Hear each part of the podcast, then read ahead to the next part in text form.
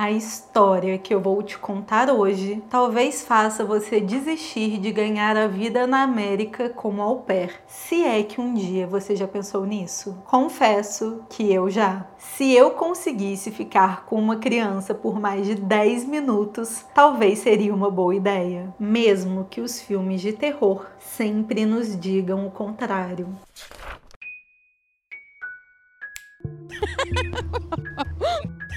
Olá, excêntricos! Eu sou a Ana e sejam bem-vindos a mais uma sessão do clube. Eu sei, eu sei que nas últimas semanas a gente tem errado aí um pouco o dia das postagens, nem sempre os vídeos têm saído na terça e na quinta nesse último mês, mas tem acontecido muitas coisas na minha vida e na vida da Mia que estão fazendo a gente dar essa atrasadinha, mas a gente promete para vocês que em breve tudo vai voltar ao normal não soltem a nossa mão, não deixem de manter o sininho aqui do YouTube ativado para vocês sempre receberem as notificações quando sai um vídeo novo, porque aí, mesmo que a gente não poste o vídeo no dia certo, vocês serão avisados. Ainda que o YouTube dê uma trollada na gente por conta disso. Então a gente precisa ainda mais da ajuda de vocês nessa época, porque como a gente está dando uma vacilada aí nos dias de postagem, o YouTube dá uma ferrada na gente. Então já curta, deixa o seu comentário cheio de amor e carinho aqui nesse vídeo e compartilha com um amigo que você acha que vai gostar dessa história. Bora lá? Margaret Ellen Fox, de 14 anos, estava pensando em como conseguir um trabalho nas suas férias de verão de 1974 e ela acreditava que trabalhar como babá era uma ótima opção. Então, em 19 de junho, Margaret e sua prima colocaram colocaram um anúncio no jornal local, onde ela anunciava os seus serviços de babá no verão. E rapidamente ela obteve uma resposta. Um homem que se dizia chamar John Marshall respondeu o anúncio e disse a ela que ele e a sua esposa moravam na comunidade vizinha e que precisavam de alguém para tomar conta do seu filho de 5 anos de idade todos os dias, de 9 e meia a 1 e meia da tarde. Ele se ofereceu para pagar Margaret 40 dólares por semana. Além disso, ele também pagaria sua passagem de ônibus de ida e na volta ele ou a esposa a levariam em casa, sempre por volta das duas ou duas e meia da tarde. O pai da Margaret, o David Fox, também falou com John Marshall no telefone para garantir que a sua filha estava em boas mãos e o John realmente passou muita confiança para ele. A Margaret e o Marshall combinaram inicialmente que ela começaria a trabalhar trabalhar já no dia 21 de junho. Só que depois ele acabou cancelando porque disse que alguém na família dele tinha morrido. Então, eles finalmente remarcaram para o dia 24 de junho. Marshall disse que quando a Margaret saísse do ônibus, ele a estaria esperando no seu Volkswagen vermelho, na esquina das ruas Mill e High, em Mount Holly. Então, na manhã do dia 24, o irmão mais novo da Margaret acompanhou a irmã até o ponto de ônibus e a viu entrar nele às 8h40 da manhã. E ela faria uma viagem de cerca de 20 minutos até Mount Holly. Antes de sair de casa, os pais da Margaret pediram expressamente que ela ligasse para eles assim que chegasse na casa dos Marshall. Margaret tinha cabelos castanhos, olhos azuis, 1,75 de altura e pesava 55 quilos. Dois dos dentes superiores da frente direita estavam faltando. Quando saiu de casa na manhã do dia 24 de junho de 1974, estava vestida com uma blusa floral azul clara, com um decote quadrado e soltinha na cintura, jeans marrom com uma mancha amarela no joelho e boca de sino, afinal a gente está falando dos anos 70. Ela também estava vestindo uma jaqueta xadrez azul e branca e sandálias marrons com tiras de salto. Margaret também usava óculos com lentes hexagonais, um colar de ouro com flores que tinha uma pedra azul e um pingentinho de ouro com uma pedrinha bem pequenininha também azul. Além disso, ela estava com a sua bolsa, um maiô para nadar na piscina dos Marshall com a criança e também levava os seus óculos de sol. Porém, o tempo foi passando e a Margaret não ligou para casa. A Mary e o David, os pais dela, começaram a ficar preocupados. Só que eles imaginaram que a filha acabou se distraindo ali quando chegou até conhecer a família, conhecer a casa, a rotina da criança. Então eles achavam que isso poderia ter acontecido, mas que em algum momento, quando tudo ficasse mais tranquilo, ela ligaria, mas ela não ligou. Então a família Fox resolveu ligar para o número que eles acreditavam ser da residência dos Marshall, o número que o John tinha passado para ele, mas ninguém atendia e também não tinha aquele recadinho de secretária eletrônica típico dos Estados Unidos. A Margaret havia deixado gravado alguns recados para o telefone da própria casa, isso antes de sair, e nesses recados continham mais detalhes de como seria sua rotina de trabalho. Inclusive, em um desses recados, ela falava sobre como ou o John ou a sua esposa a levariam para casa por volta das 14 ou 14h30. Então, mesmo já estando à beira de um colapso nervoso, a família aguardou pacientemente pela volta da Margaret até por volta das 15 horas. Mas adivinhem, ela não voltou. Mais tarde, naquele dia, a família Fox recrutou amigos e vizinhos para começarem a fazer uma busca pela Margaret. E o seu pai apresentou um boletim de ocorrência por volta da meia-noite no dia 25 de junho. Depois de falar com a família e revisar as evidências iniciais, os investigadores descartaram a ideia de que Margaret pudesse ser uma fugitiva. E a primeira coisa que a polícia descobriu foi que o número dado pelo John Marshall era, na verdade, de uma cabine telefônica. Nome chique para orelhão, né, gente? Só quem viveu sabe. Essa cabine telefônica ficava ao lado de uma mercearia local na rota 38, nas proximidades de Lambertown, Nova Jersey. E incrivelmente, vocês vão ficar chocados com essa informação, eles também não demoraram nada, nada para encontrar um John Marshall ali na região.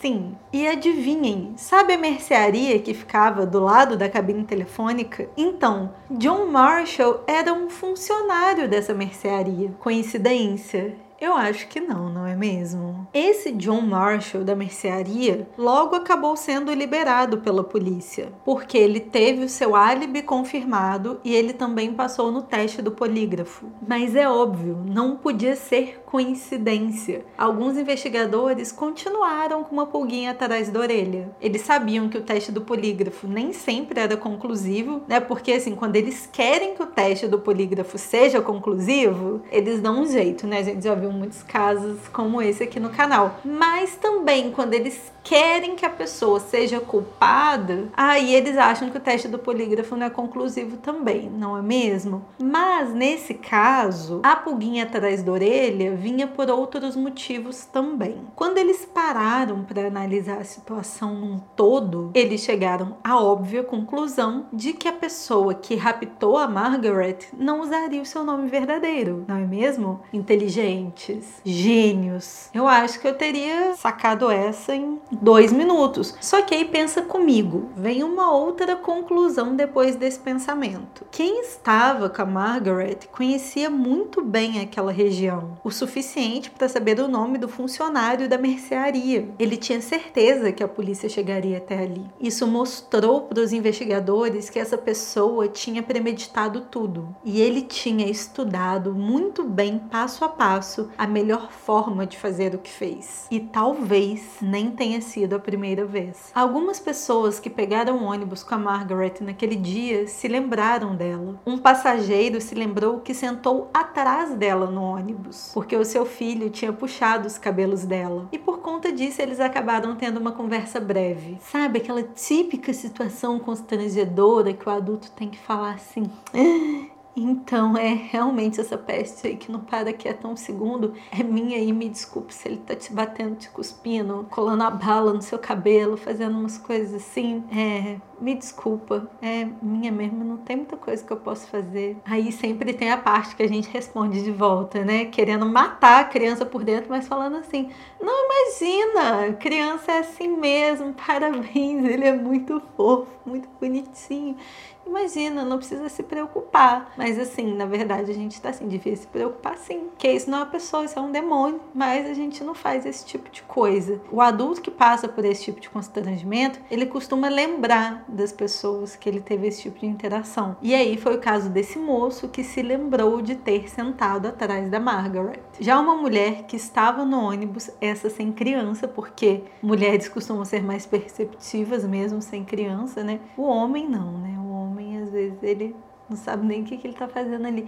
Mas a mulher, ela costuma ter um olhinho mais biônico, né? Dar uma reparada melhor nas coisas que estão acontecendo em pessoas diferentes, né? Que não costumam estar ali naquele ambiente. As mulheres reparam, saltam mais aos olhos. Essa outra mulher também se lembrou de ter estado no ônibus com a Margaret naquela manhã. Ela disse, inclusive, que a Margaret parecia feliz e que ela tinha olhos sorridentes. Uma terceira passageira disse ter visto alguém com as descrições da Margaret descer num ponto de ônibus que ficava num cruzamento e lembrou de vê-la conversando com um jovem em um carro esportivo vermelho. Essa terceira pessoa eu não consegui entender muito bem se ela estava no mesmo ônibus ou se ela estava tipo no ônibus atrás que parou no mesmo ponto, aí a Margaret já tinha descido antes. Eu realmente não consegui entender muito bem essa parte, mas é algum dos dois. Ou ela estava no mesmo ônibus e viu, ou ela estava no ônibus de trás. Mas fato é que essa mulher que a viu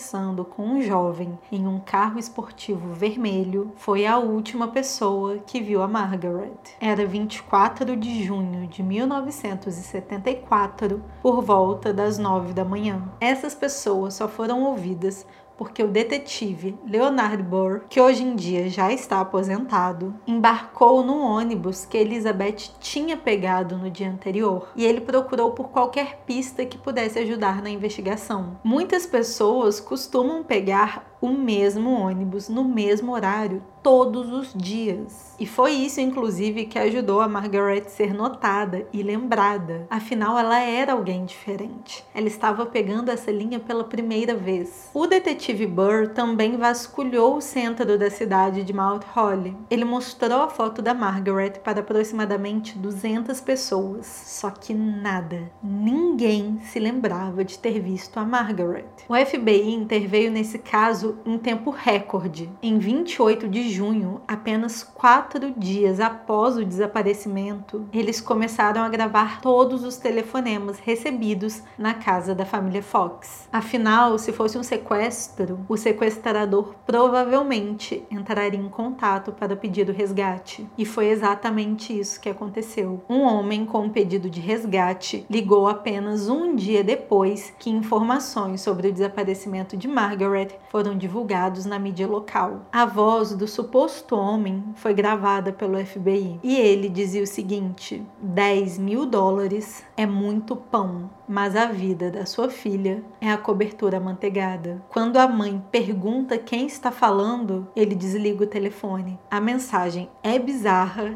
e a voz dele dá medo. Eu vou colocar aqui para vocês escutarem. $10,000 might be a lot of bread, but your daughter's life is the butter topping. Who is it? Além disso, ele não dá nenhuma informação sobre como a transação seria feita, o dinheiro pela Margaret. Alguns dias depois, a família Fox recebeu uma carta que reiterava o que o sequestrador havia dito no telefonema. Basicamente dizia que o dinheiro era muito pão, mas que o retorno seguro da Margaret era cobertura manteigada. Era basicamente o telefonema em forma de carta. E novamente, o suposto sequestrador não deu nem nenhuma instrução. Então, uma segunda carta foi recebida logo após a primeira. Essa carta foi escrita para parecer ter vinda da Symbionese Liberation Army, a SLA, uma organização terrorista de pequena escala que tinha sequestrado uma herdeira do ramo da comunicação, a Patty Hearst, na Califórnia, no dia 4 de fevereiro de 1974. Os investigadores duvidaram do envolvimento da organização no sequestro da Margaret, até porque ela não era nem rica, muito menos herdeira, e essa organização não ia perder tempo sequestrando alguém como ela, muito menos para conseguir só só 10 mil dólares. Eles eram do tipo que faziam apostas mais altas. Então a polícia chegou a uma outra conclusão de que o sequestrador era um brincalhão sádico que queria dar um tipo de esperança falsa para a família. Aquele tipo que se diverte em ver o sofrimento e agonia alheio, sabe? E em ver a polícia dando voltas e mais voltas em pistas que não vão levar a lugar nenhum. Isso tudo é um prato cheio pro ego desse tipo de pessoa. Os investigadores acreditam ainda que ele só mencionou a organização terrorista porque o grupo estava frequentemente nos noticiários. E depois que essa segunda carta chegou, nunca mais houve algum tipo de comunicação. Particularmente, eu acho que a gente nem pode descartar a ideia de que tanto o telefonema quanto as cartas sequer tenham vindo do sequestrador, e sim de qualquer outro sádico louco que só queria se divertir com o sofrimento alheio. Afinal de contas, gente, nós estamos falando de uma década muito estranha, anos 70, uma década que a cada esquina devia ter três assassinos em série nos Estados Unidos. Depois de décadas investigando o desaparecimento da Margaret Fox, nenhuma das pistas da polícia deram em alguma coisa. As impressões digitais encontradas nas cartas que foram enviadas para a família Fox foram analisadas nos bancos de dados na esperança de alguma correspondência que nunca aconteceu. E acreditem, eles tentam até hoje. O Leonard Burr permaneceu no caso até se aposentar em 1988. E ele conta que não ter conseguido solucionar esse caso, não ter conseguido dar uma conclusão, um fechamento para a família, é uma das suas maiores frustrações. Em abril de 2019, o detetive aposentado de Willingboro, Nova Jersey, o Michael Delizio, se ofereceu para trabalhar no caso, ajudando as autoridades locais a revisarem as evidências. E revisar evidências depois de tanto tempo é algo que pode dar certo. Um caso que eu vou contar para vocês nas próximas semanas é o exemplo vivo disso. Só que infelizmente até agora quase três anos depois, nós não temos nenhuma pista nova. O FBI segue pedindo ajuda ao público para desvendar o desaparecimento de Margaret Ellen Fox, que segue sem solução há quase 48 anos. E eu volto a reforçar: ela desapareceu após deixar a sua casa em Burleytown, Nova Jersey, em 24 de junho de 1974 e em 24 de junho de 2019, no 40 quinto ano do seu desaparecimento, o FBI fez um comunicado à imprensa falando sobre o caso. No comunicado, o promotor do condado de Burlington, o Scott Coffina, Scott Caixão. Chama Scott Caixão. Chama Schwarzenegger, Scott Caixão, um assassino de aluguel. Só que nesse caso, Scott Caixão é um promotor. De noite, assassino de aluguel. Nossa, o roteiro tá pronto! Hollywood, tá Nos perdendo. Gente, produtores de Hollywood que estiverem vendo esse vídeo, se acha, né, coitada? Contratem. Mas voltando, o promotor do condado de Burlington, o Scott Coffina, disse que a Margaret era muito amada pelos seus amigos e a família e que até hoje o seu desaparecimento continua causando enorme tristeza. E ele encerrou pedindo por ajuda. Se alguém por aí tiver informações que possam ajudar os investigadores que trabalham para resolver esse mistério, peço que, por favor, se apresentem. Já o agente especial Joseph Denham, no mesmo comunicado, disse o seguinte: o FBI possui uma memória longa. A comunidade a que servimos tem a nossa promessa solene de buscar todas as opções viáveis no interesse de entregar a justiça. Percebemos que nos casos de pessoas desaparecidas, principalmente os que envolvem crianças, há um ente querido ou família do outro lado sofrendo dores de cabeça todos os dias dias simplesmente porque não há uma conclusão. Esperamos que esse esforço renovado produza resultados que possam dar à família de Margaret Ellen Fox algum sentimento de fechamento. E o laboratório do FBI no Quântico, na Virgínia, ainda divulgou uma versão aprimorada daquela ligação do suposto sequestrador, juntamente com imagens progressivas de como Margaret estaria agora, na faixa dos 50 a 60 anos. Uma recompensa de 25 mil dólares ainda está sendo oferecida para quem tiver informações. Mas até hoje não existem rastros de Margaret